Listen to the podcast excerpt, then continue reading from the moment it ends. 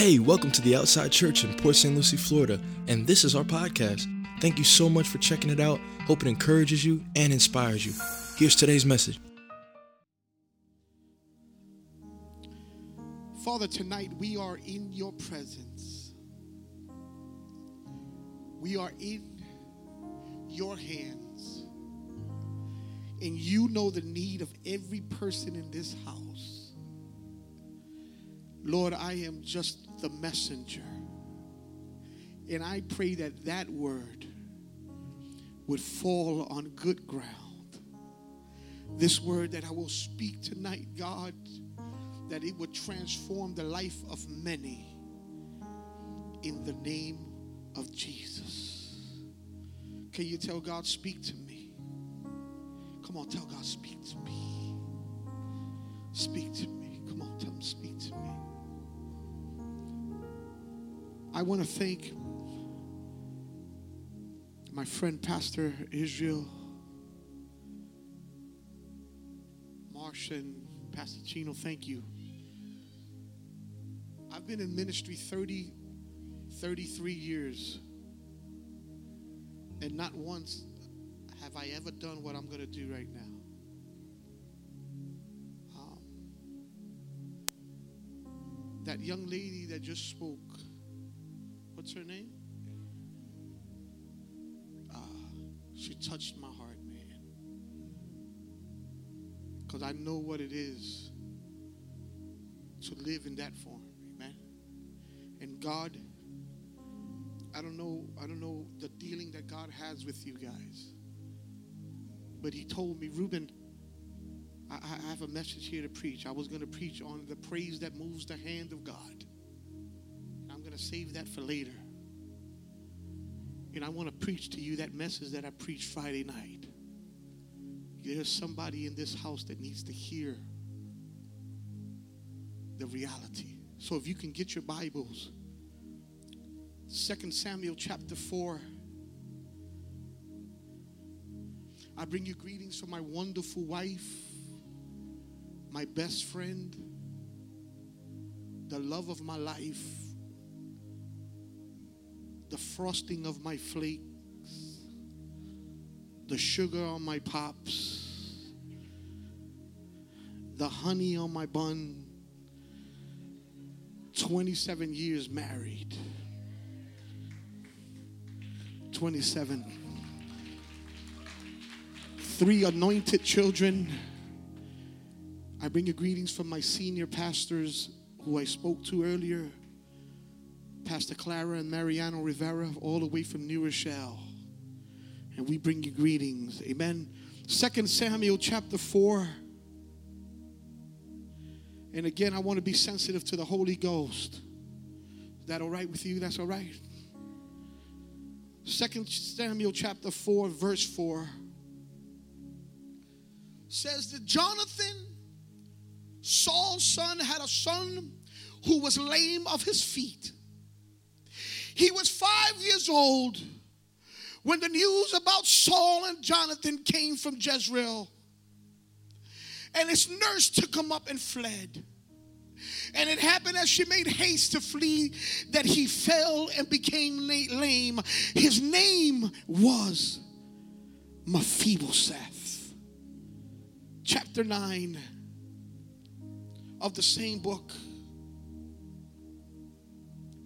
Verse 3 said, Then the king said, Is there not yet someone from the house of Saul who I may show kindness of God? And Ziba said to the king, There is still a son of Jonathan who is lame of his feet. So the king said to him, Where is he? And he said, He's indeed in the house of Machir, the son of Ammiel in Lodabar. Speak to us tonight in the name of Jesus. Everybody say, Amen. Come on, you can sit down.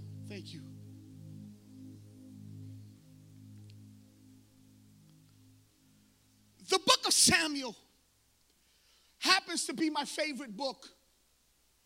And it's known as the transition from judges to kings. Because the people of God wanted to be like everybody else. They didn't want to uh, uh, uh, have a king that they couldn't see, although God is good. Somebody say, God is good. Amen. But they wanted a king that can lead them, a king that they can see, a king that they can reign over them. And what they did was that they denied the lordship of God and they put their, their trust in the hands of man. Now, now it's something tragic when you begin to trust man. Why? Because man says he's with you today Uh, and tomorrow he'll be against you. Uh, how many of you know what I'm talking about? Uh, man say he love you today and tomorrow he'll abandon you. He'll say I got your back and tomorrow he'll stab you in your back. And That's why the Bible says that cursed is the man that trusts in another man. But thank God that Jesus is the same today, to, to, today, tomorrow, and forever, forever. He's the same. He does not change. Now, God warned them of their decision because one thing about God is that He won't fight with you. Oh, somebody say, Yeah, I know that. He won't fight with you.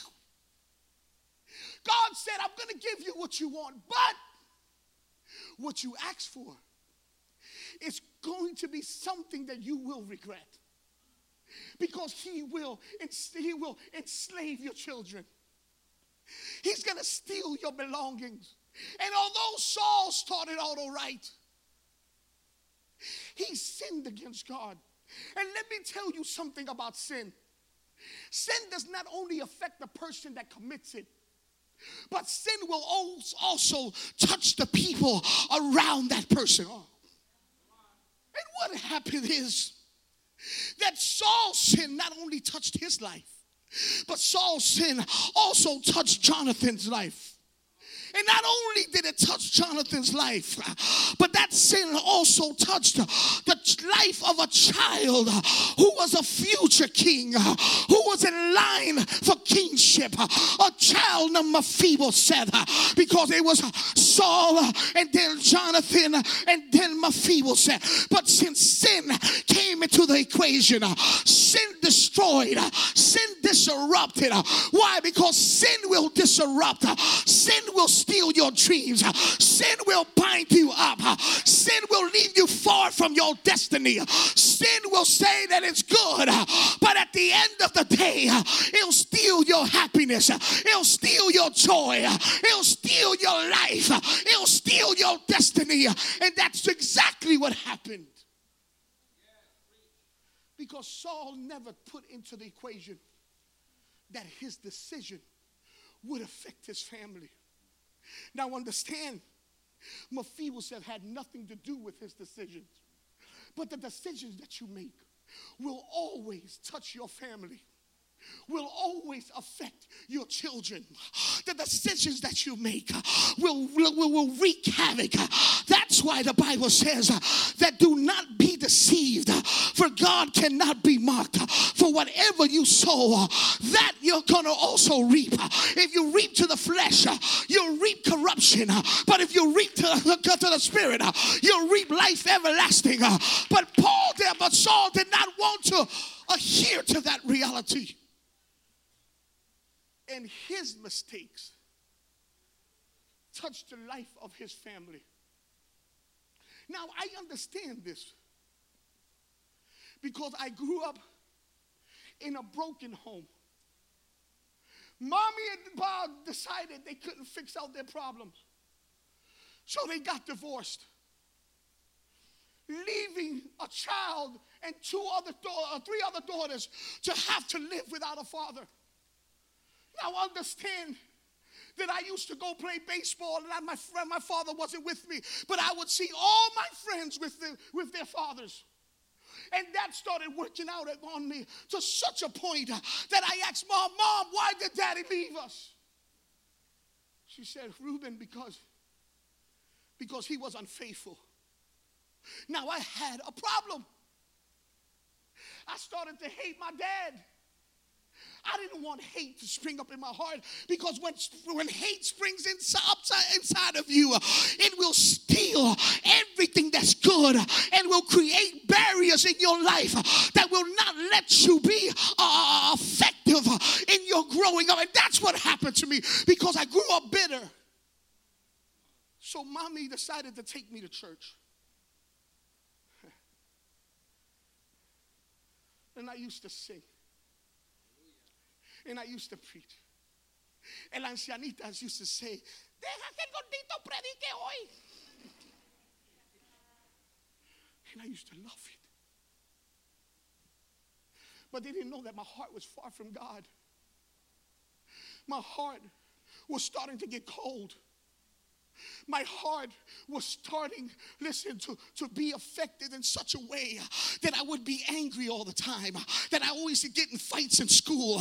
And mommy took me to church to try to hide, to try, to try to help me change my attitude.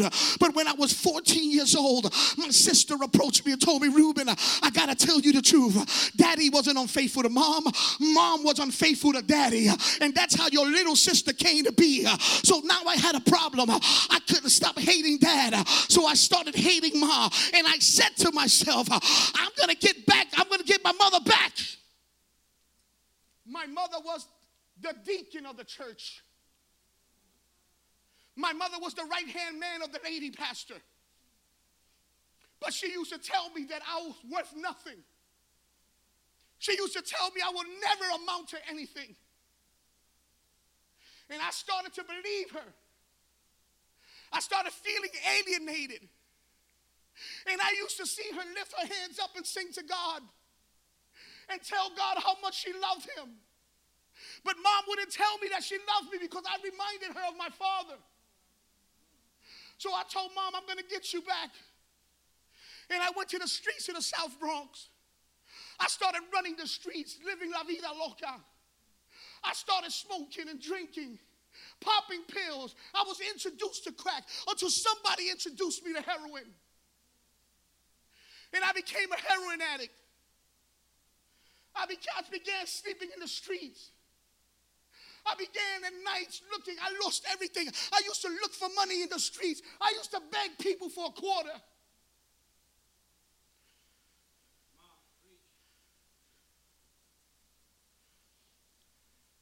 But I grew up where you at sang the songs that you sing. But my heart was far from God because they used to say that Jesus loved me. But if, but if my father didn't love me and he's here on earth and I can see him, how can someone that I can't see love me? So I ran the streets. I started stealing and robbing. They were going to kill me one day. And I was ready, man. They were saying, shoot him, shoot him. And I was running and I was waiting. I was waiting because I was tired of living. So since I didn't die, I decided to try to commit suicide. I knew I was going to hell. I knew I was going to hell. But I felt that hell was a better place than what I was living. I felt like hell would be a relief of the anguish of the nights that I used to be on my pillow crying, angry, frustrated. Christians used to tell me I was going to hell, and I used to look at them, nah, man, I'm already in hell. I fell that far because of somebody else's sin, because of somebody else's weakness, because mommy and dad couldn't get it together. So I was abandoned by myself. I had to be raised up by myself. And I was messed up. But I didn't know God had a purpose for my life. Because although somebody might drop you, God is always willing to lift you up. Hallelujah. God is always willing to lift you up. You belong to God. You, you belong to God. You're his property. And he had his eyes on me. And I couldn't understand. I tried to commit suicide. I woke up in the, in the hospital and mommy and daddy were arguing. It's your fault. It's your fault. It's your fault. It's your fault. And all I wanted for somebody to tell me that everything was going to be all right. Nobody told me, Pastor, nothing.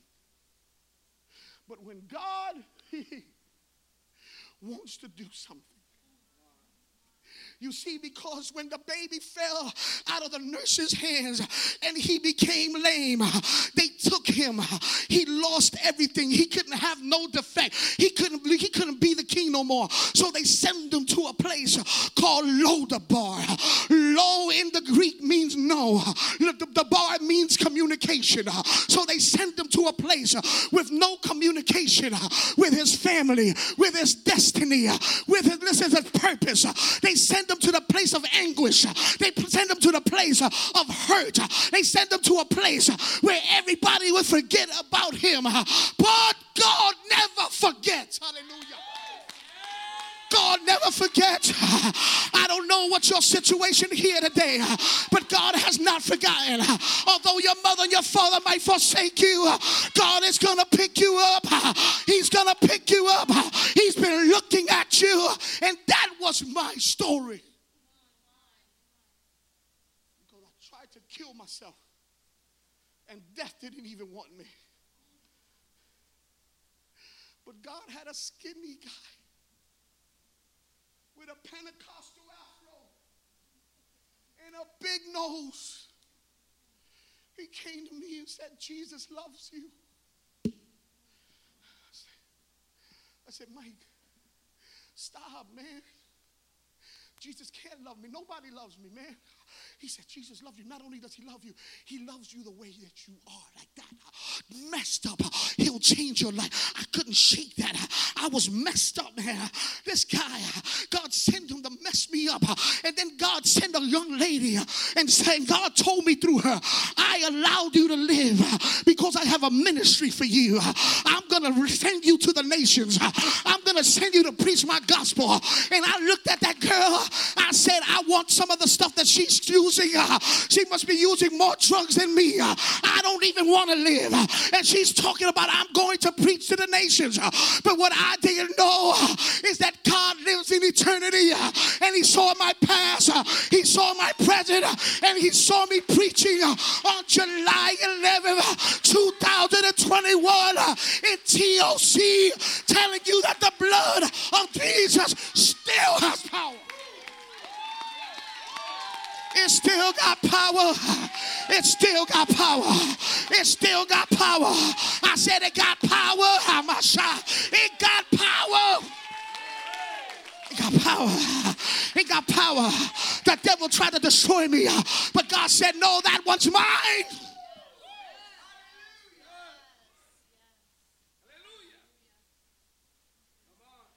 God came looking for me. I thought I had no value. but in God's eyes, I was worth enough of Him coming to die for me.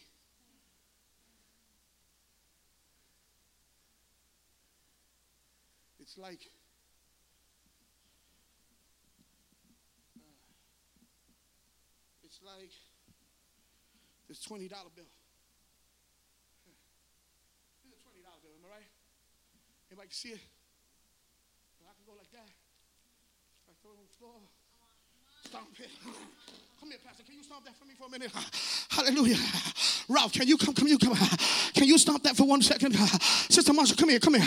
I want you to stomp it really hard. Come on. I want you to give it all you got. Hallelujah. Okay, let me pick it up. Does it still have the same value? Yes, it still has the same value. No matter how hard you stomp it, no matter how much people reject it, it still got the same value. So no matter how far you go, God keeps on coming.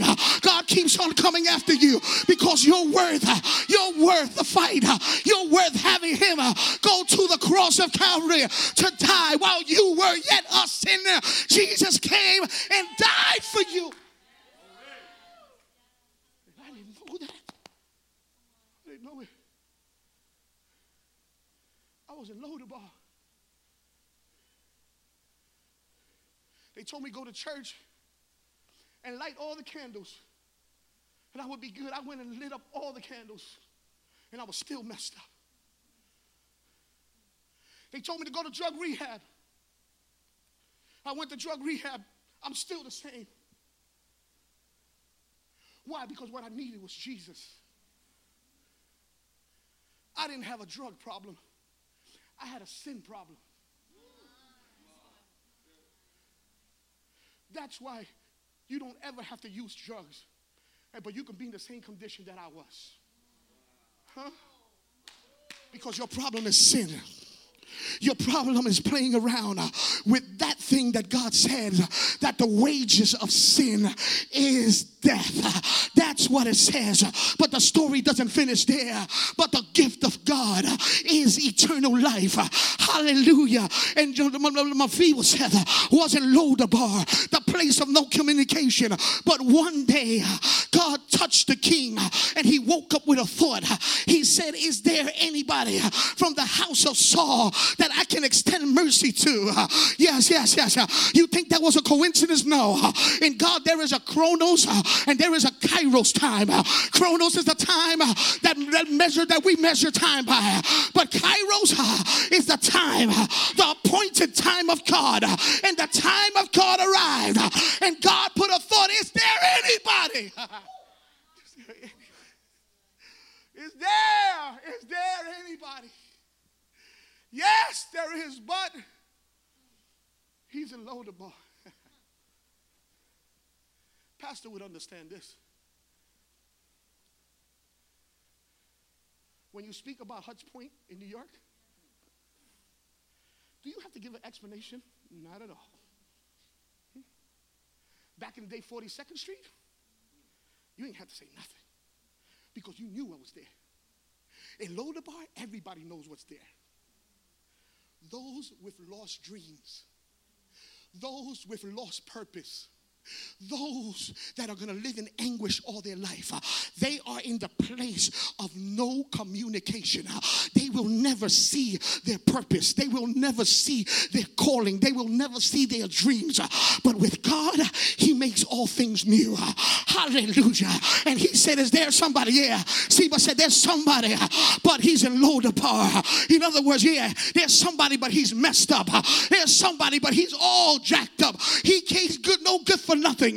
But God doesn't care what your circumstances might be because He's powerful enough. He said, I am the resurrection and I am the life.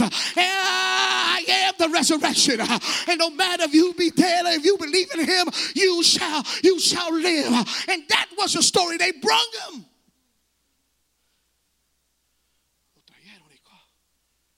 Hey, hey, is that you? Hey, is that you? But people say, That's you? Yeah. Yeah, King, but what do you want with a dead dog like me? Hmm? Because when you messed up, you don't believe God calls you.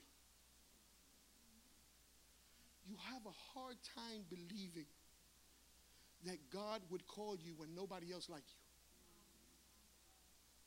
When God called me, I didn't believe, what? Call me? Me? Look at me. When you know the bar for a period of time, you begin believing that you will never be able to do anything in life. And that's why you can come to church and they can be having church the way they were having church and you feel nothing. Why? Because your body might be here, but your soul is in prison the psalmist said, Lord, uh, take my soul out of prison uh, so that I may praise you.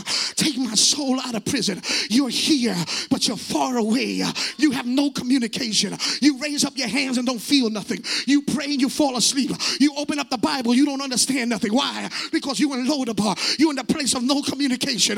But the king is calling you. Why? Because he's about to change things uh, inside of your life. And the king called them, Mephibosheth and said, Are you, hallelujah, got Mephibosheth. Yes.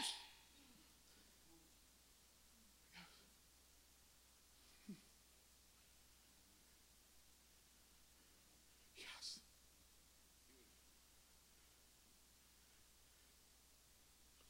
I was in Camp Hill, Pennsylvania, still on drugs, kicking from heroin. I wish that no one go through that. You know kicking? That's why women sell their body. They don't want to go through that. That's why men steal and rob. They don't want to go through that. I was kicking. I went to church And I sat down and listened to this guy preach. And I couldn't wait for him to finish like some of you who are the same way. Huh? Couldn't wait because that guy started touching my touching my wound. Ah, let this guy finish already, please. And then he said, Let me explain to you the love of God. The love of God is like the love of a mother. A mother could have the ugliest little kid in the world. And I'm talking about ugly. But in her eyes, oh boy, he's beautiful. He's wonderfully made, beautifully and wonderful. Oh,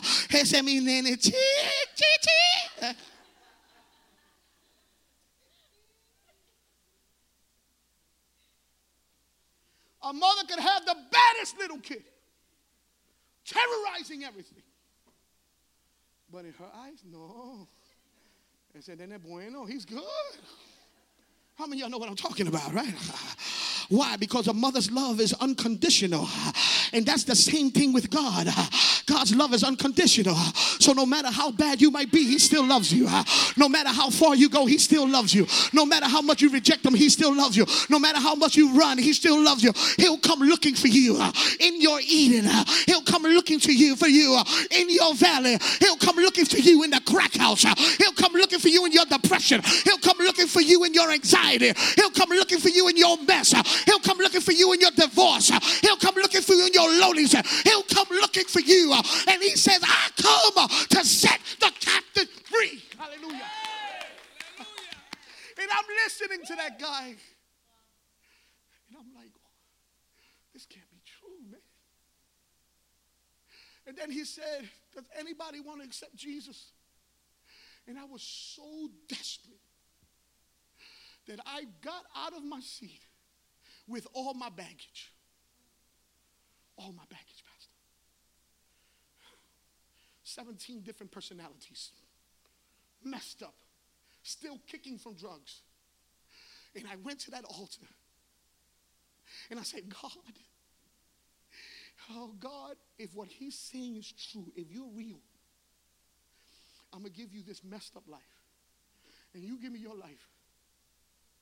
That was May 10th of 1987.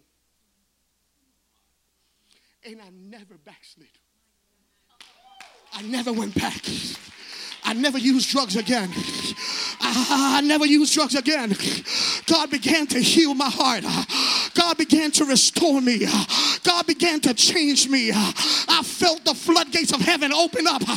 Hallelujah. And all heaven embraced me. And the blood of Jesus cleansed my life. He changed my mourning into laughter. And I'm here today. Listen, fighting against the word of the doctor who said once a drug addict, always a drug addict. But the Bible says that if any man be in Christ, he's a new creation. All the old things pass away, everything becomes new. And that's my story. Hallelujah. When God calls you, uh, He calls you with purpose. Somebody say yes. Uh, when God calls you, He calls you with purpose. Uh, when God calls you, it's for a reason. Uh, when God singles you out, uh, He's about to rock your world. Uh, and God rocked my world. He turned me upside down. He filled me with the Holy Ghost. And here I am, hallelujah, preaching the gospel. God said, I'm going to send you to the nations. I've been to 14 countries, I've been to 37 states preaching the gospel of Jesus. I didn't deserve nothing. Uh, but when God said it, it's going to happen.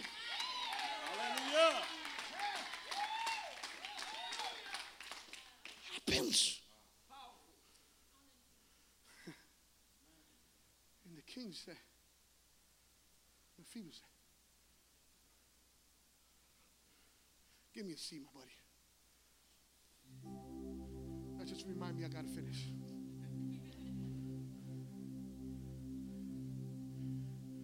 King said, Mephibosheth, I'm going to do two things for you. Two things. Yeah. Let me get that. Yeah, yeah. I'm going to do two things for you. The first thing I'm going to do is I'm going to restore everything that you lost. Hmm. Now I knew someone, I knew that might have gone over some of your heads. But if you were like me, I lost everything. I lost everything. And God told me, I'm going to restore everything that you lost. Are you sure? I lost a lot. And I was preaching in a Radio Vision event in, in Newark, I mean, in Paterson. And my father, the one that I didn't have no relationship with, he came to see his boy preach. And he gave his life to Jesus. And I was able to live with him for seven years in relationship because God said, I'm going to restore everything that you lost. And then my mother, who had lied to me, she got her Pentecostal gang together. Thank God for the Pentecostal gangs. Hallelujah. La Pandilla Pentecostal. She got her people together and they got into my house and they started praying. And the prayer of the righteous has power. And if I'm here today, it's because my mother repented. Hallelujah. And God restored my relationship with my mama because God said that He was going to restore my restore everything that I lost. And then my older sister that was on drugs, she came to see her brother preach. She gave her life to Jesus. My other sister that was hooked on lesbianism, she came to see her brother preacher and she gave her life to Jesus. My little sister who was born out of wedlock, she came to see her brother preach, gave her life to Jesus. Why? Because God said, I'm going to restore everything that you lost. I wish somebody get excited. Because God is saying, if you give me a chance, I'm going to restore everything you lost. It doesn't matter what it is. God is able to do exceedingly and abundantly. He's able to do.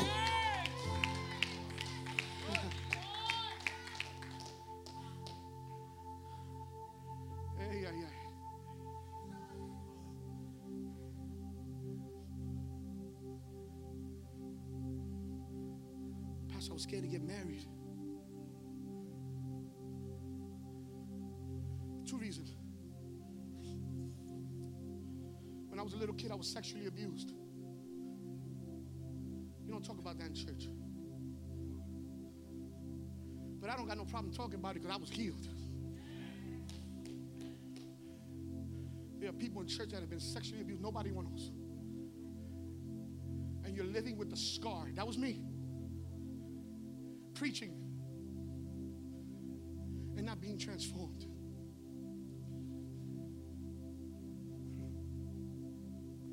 Want to get married because usually people that are abused abuse. I said, man, I don't want to get married because my sister's divorce came into my family. My mother got divorced. So my older sister got divorced. My second sister got divorced. My third sister got divorced three times. My little sister didn't get divorced though. She didn't get married. But she's been from man to man. She's had a lot of relationships. So I said, No way I'm going to get married until God brought a Puerto Rican anointed woman. and he said, "Gonna break the, I'm gonna break this curse. Hallelujah. And I've been married 20, it's gonna be 27 years. That's my girl. 20 said, God, God said, whatever you lost, I'm going to give it back to you.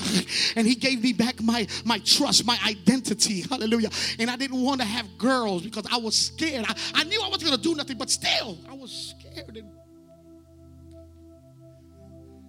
I was preaching in a service like this one, and I wasn't even preaching, I was singing.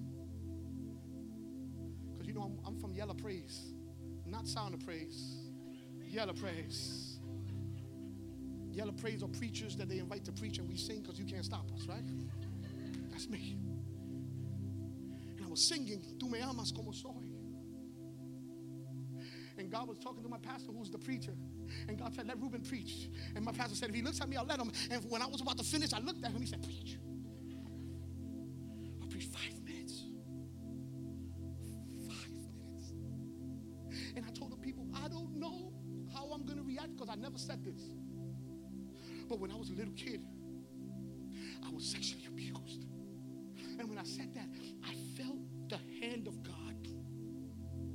The young lady said that she felt fire. I felt fire in my heart. And God broke. God healed. And a little kid got up and said, Pastor, he said, he said, Pastor Ruben, pray for me too. I was abused. Another kid in the back said, Hey, pray for me. Too. Five people got up and he said, Praise for me.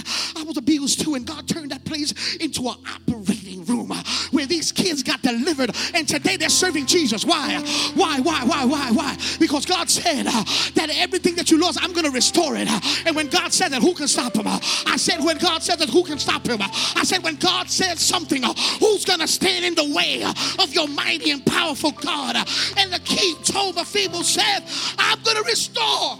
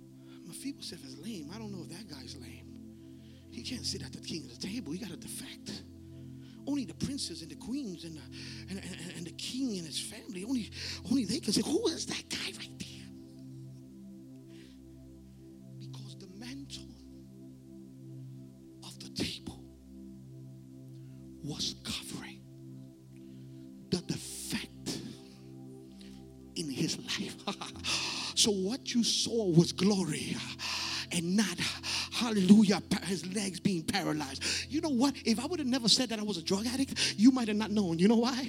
Because I was, I'm seated at the table of God.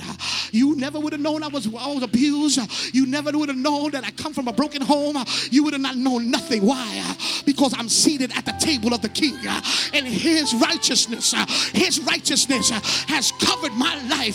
For He has made Him to be sin for us, who knew no sin, that we might be made the righteousness of God in Him. And God tells you today, stop running, stop running, stop running, stop hiding. Come, sit at the table and let my righteousness cover you.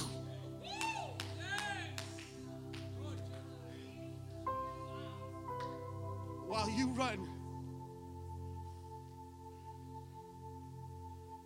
you won't receive what you need. But if you stand still,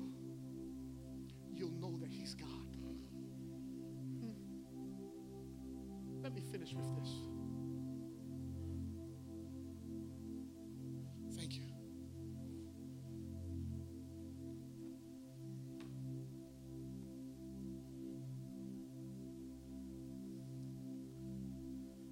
I think it's time to surrender. I have a friend that he could cook really good. And one day he told me a story that he put together. It was about a man that his dream in life was to own a big white house in a mountain so everybody could see it. And the man worked really hard to obtain his goal, his dream. And he bought a big house, Sister Marshall. And he was so excited, they gave him the keys. And he went in there. He said, I've arrived. I, I made it.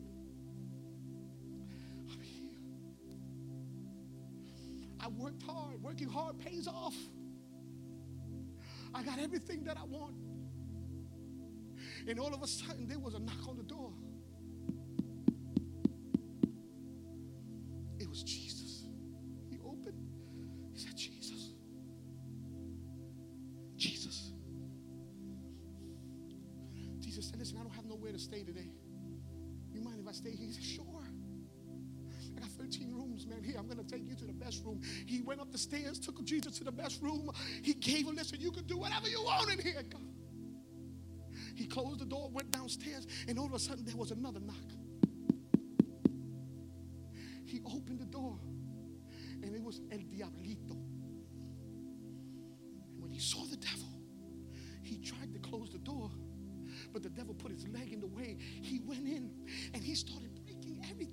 He started smashing everything that he worked for. And the man started crying, Jesus, help me.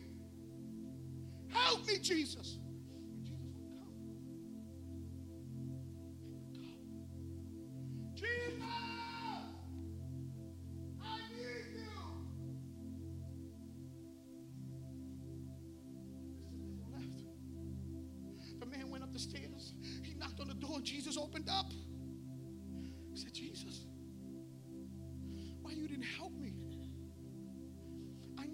Let you stay in my house and you didn't help me. Why? And Jesus said, Because you only gave me permission to be in this room.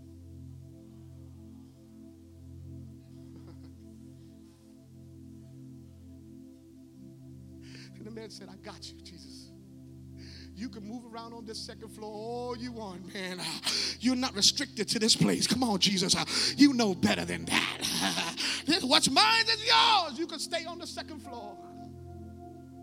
And he went down the stairs. Jesus said, All right. He went down the stairs and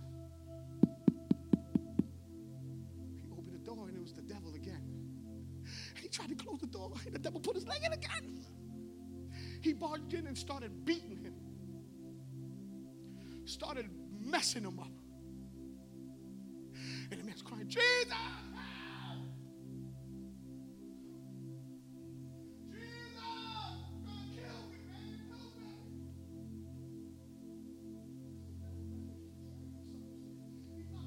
And said, Jesus! I called you again. You didn't help me, man. Why, man? I thought you loved me. Jesus said, Son, I wanted to help you, but you only gave me permission to stay on the second floor, and they beat you up on the first floor.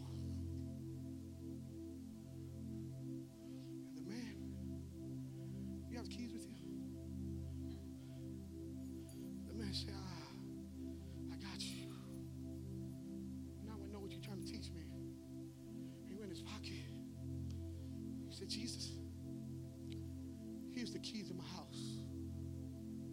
I want you to become the Lord and the owner of this place. It's no longer mine, it's now yours. And Jesus looked at him and he said, Very well, my son.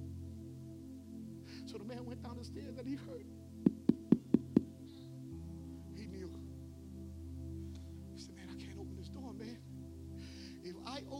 This this guy is going to kill me. I don't know what to do, man. What I'm going to do? And he said, Wait, wait a minute. I'm not even the owner of this place. I'm not going to open nothing. Let the owner open the door. So he went to the side uh, and he saw Jesus walking down the stairs. Uh, hallelujah. And he went behind Jesus and he said, Yeah, come on, Mr. Devil. Uh, you don't know what you're getting yourself into. And Jesus opens the door and the devil looks at him. And he says, Oops, this is the wrong house. Why? Because when God owns you, when you give, make him Lord of your life, he'll fight for you. He'll stand in the gap. He'll do what he has to do to make sure that his destiny will be accomplished in your life. Although you walk through the valley of the shadow of death, you are to fear no evil because his rod and his staff will comfort you. God will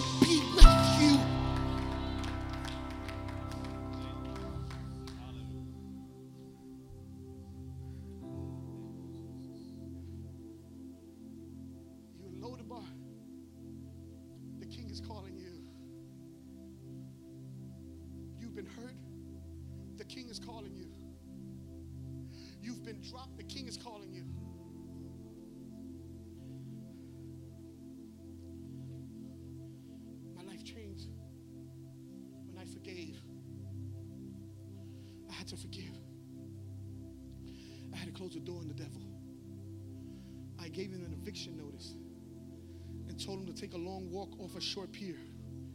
I said, Get out. God owns my life. And I've been going around the world telling people that no matter how far you might go, your abiding place is not Lodabar. Your abiding place is to be a child of God with presence and glory and majesty, representative, a royal, royal a, a chosen generation, a royal priesthood. You are the head and not the tail. You are the anointed one of God, and God is telling you it's time to stop running. Now, I understand that not everybody's going to want to come up because I want to make two calling tonight. I want to pray for those that have been hurt.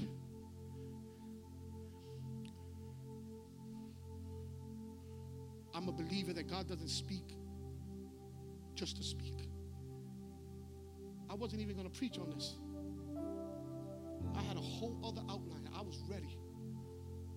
But God told me, He used my friend. You gave the mic to the right person.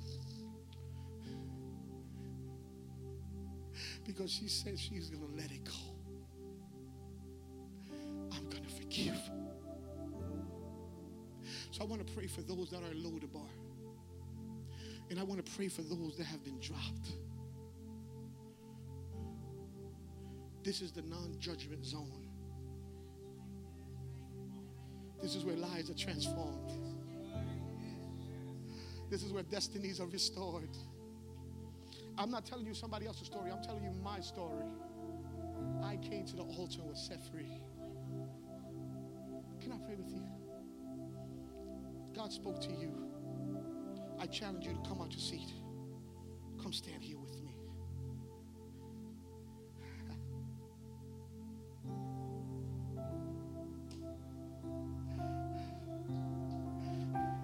If you've been hurt and you've carried that scar so long,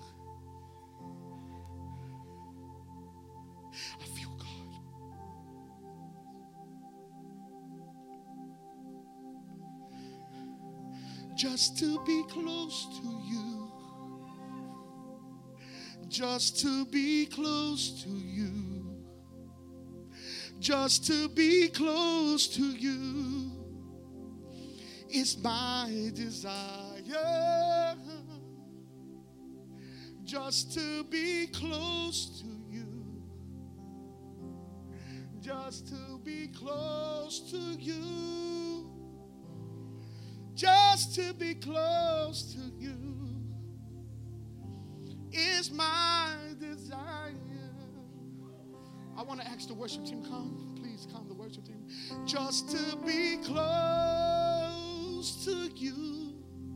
Just to be close to you. Just to be close to you is my desire. Lord, just to be close to you. Just to be close to you. Just to be close to you is my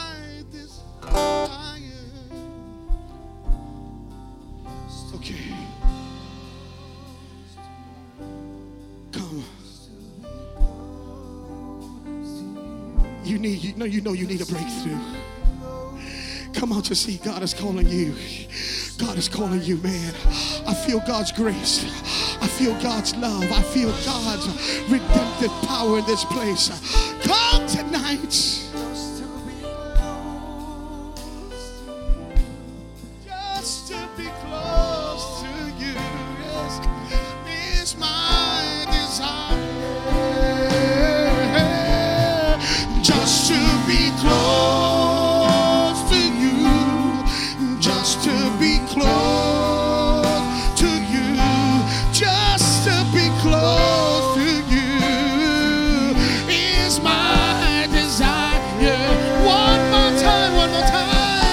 just to be close to you, just to be close to you, just to be close to you is my desire.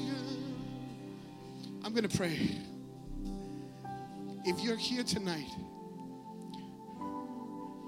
and your life with God is in shaky ground, your heart might be far from God, you're in Lodabar. The King is calling you. He loves you. I wish somebody would have preached to me like this.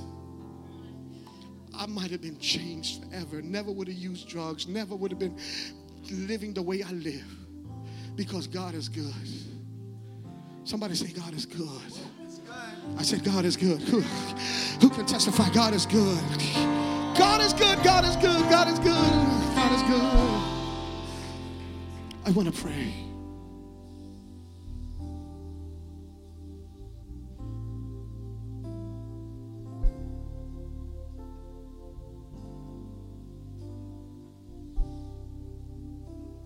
Hey, Pastor, I need about I need about six people to stand behind them. Can we do that?